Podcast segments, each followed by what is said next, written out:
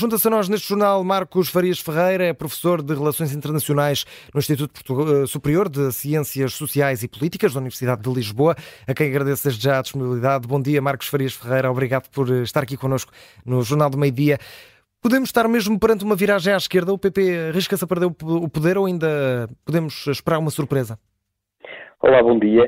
Eh, bom, é, é, muito, muito arriscado nesta altura um, ehm, antecipar essa, esse cenário, não é? Uh, certamente que as uh, sondagens eh, realizadas durante o período de campanha foram mostrando essa tendência eh, da possibilidade de perda do Partido Popular da maioria absoluta. Não estamos a falar ehm, da, da, vitória nas eleições, mas tal como em Portugal, na Galiza, o sistema eh, é parlamentar e, portanto, o governo vai sair da composição do Parlamento galego.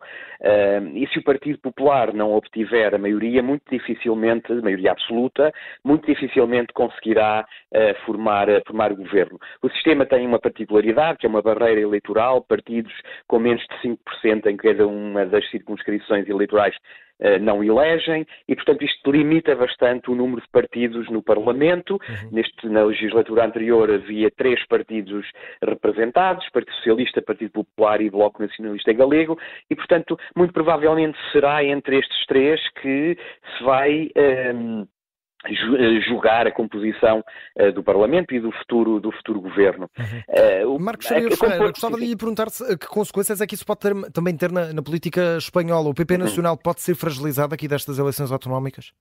Bom, eu, eu, colocaria a questão uh, da maneira inversa, não é? Como é que a questão uh, nacional acabou por se projetar e por se espelhar nestas eleições e na possibilidade do Partido Popular perder a maioria absoluta e perder uh, o próprio governo da Junta da, da Galiza.